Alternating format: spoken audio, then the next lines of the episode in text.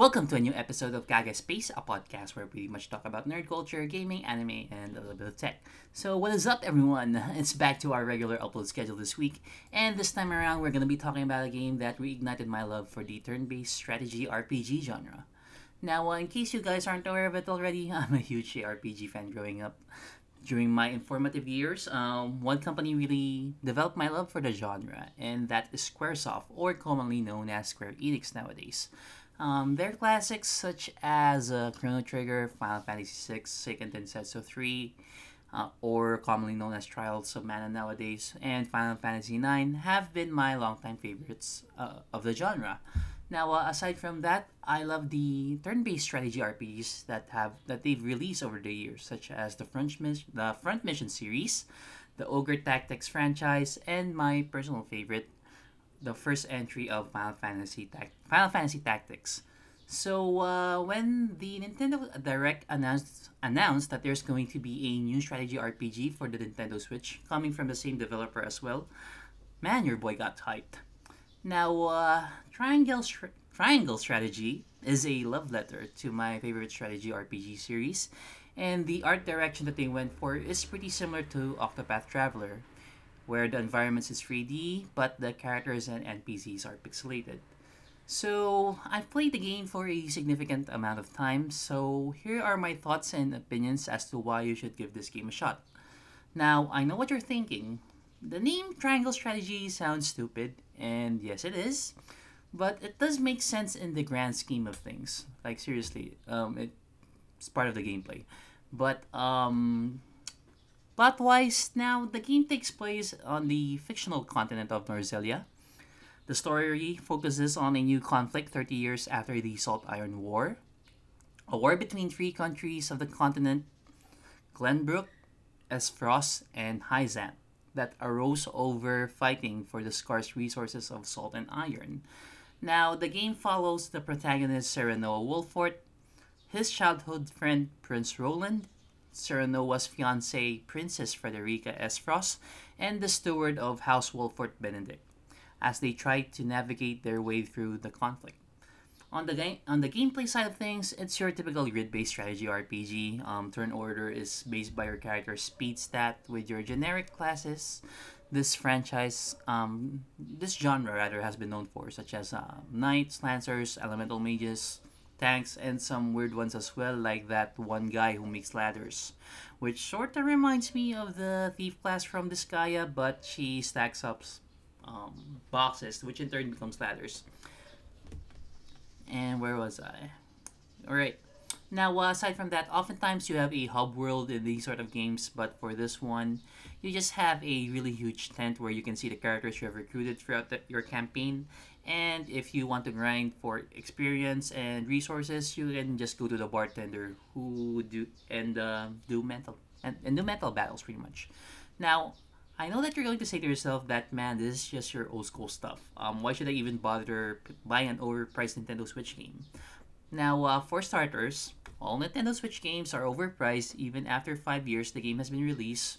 They're still gonna price um, second-hand copies of the game nearly close to the buying price um, when it's brand new. Now, uh, kidding aside and taking poke at the aftermarket, um, second-hand market, second-hand market, um, this is where the uh, skills of conviction comes into play. Now, oftentimes, your decision on video games doesn't really play into the grand scheme of things. So, um, oftentimes, the plot is often tied to a fixed path and usually end up facing a, a god in the end, aka Final Fantasy Tactics. Also, uh, spoilers! now, uh, however, Triangle Strategy, however, um, in Triangle Strategy rather, um, your actions and decisions do play a role here, and it's all because of these skills of conviction. Now, gameplay, there are three routes in the game and they are morality, in which uh, rep- represented by Roland, U- utility, which is represented by Benedict, and I believe it's liberty or is it freedom, um, which is uh, represented by Frederica. So let's say if your expense are your if your expenses, I mean if your responses are mostly optimistic, being honest, and being righteous, then you're, you're accumulating points towards morality Now, uh, if you decide to be in a gray area, then you're getting points towards utility, and if you're a bit on the aggressive side, then liberty is the points you're acquiring now.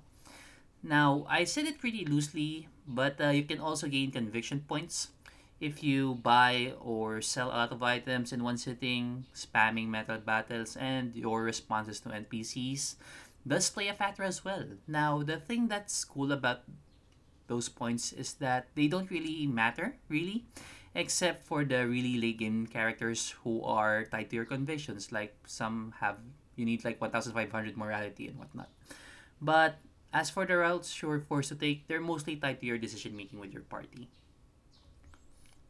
Now, uh, oftentimes before a major story event occurs, be it a battle or as simple as deciding which country you should visit. P.S. This is not a spoiler, by the way, since it literally happens in the demo and first 30 minutes of the game. So, yeah.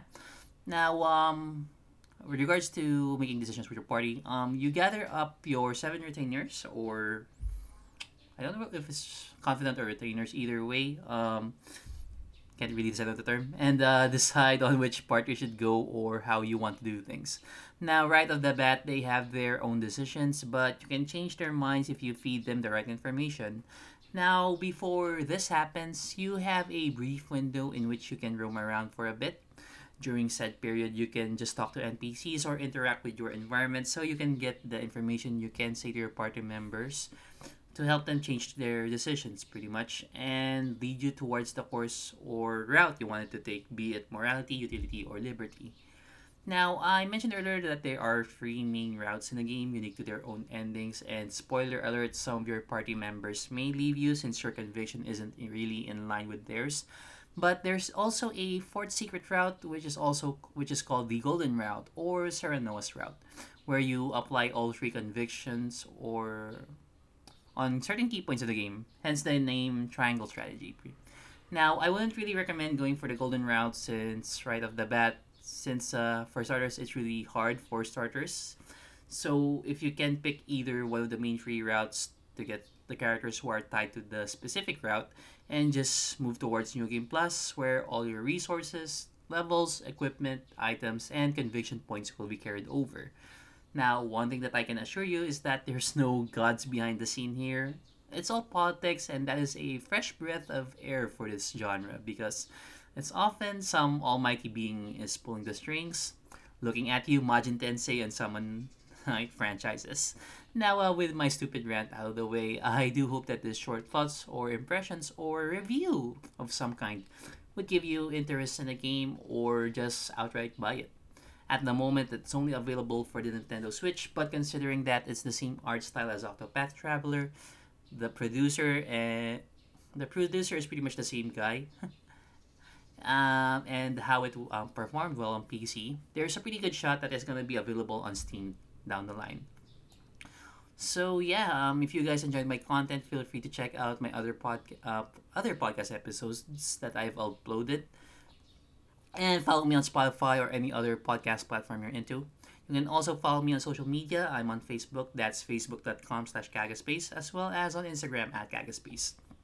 Now, if you want to support me financially, since electricity is fucking expensive nowadays where I'm from, you can donate to my Gcash, which is 0956 and I'm currently in the works of making a pa- Patreon or Ko-Fi. So yeah, uh, that's the end of this week's podcast episode. Uh, this is Kage signing out and catch you guys on the next one.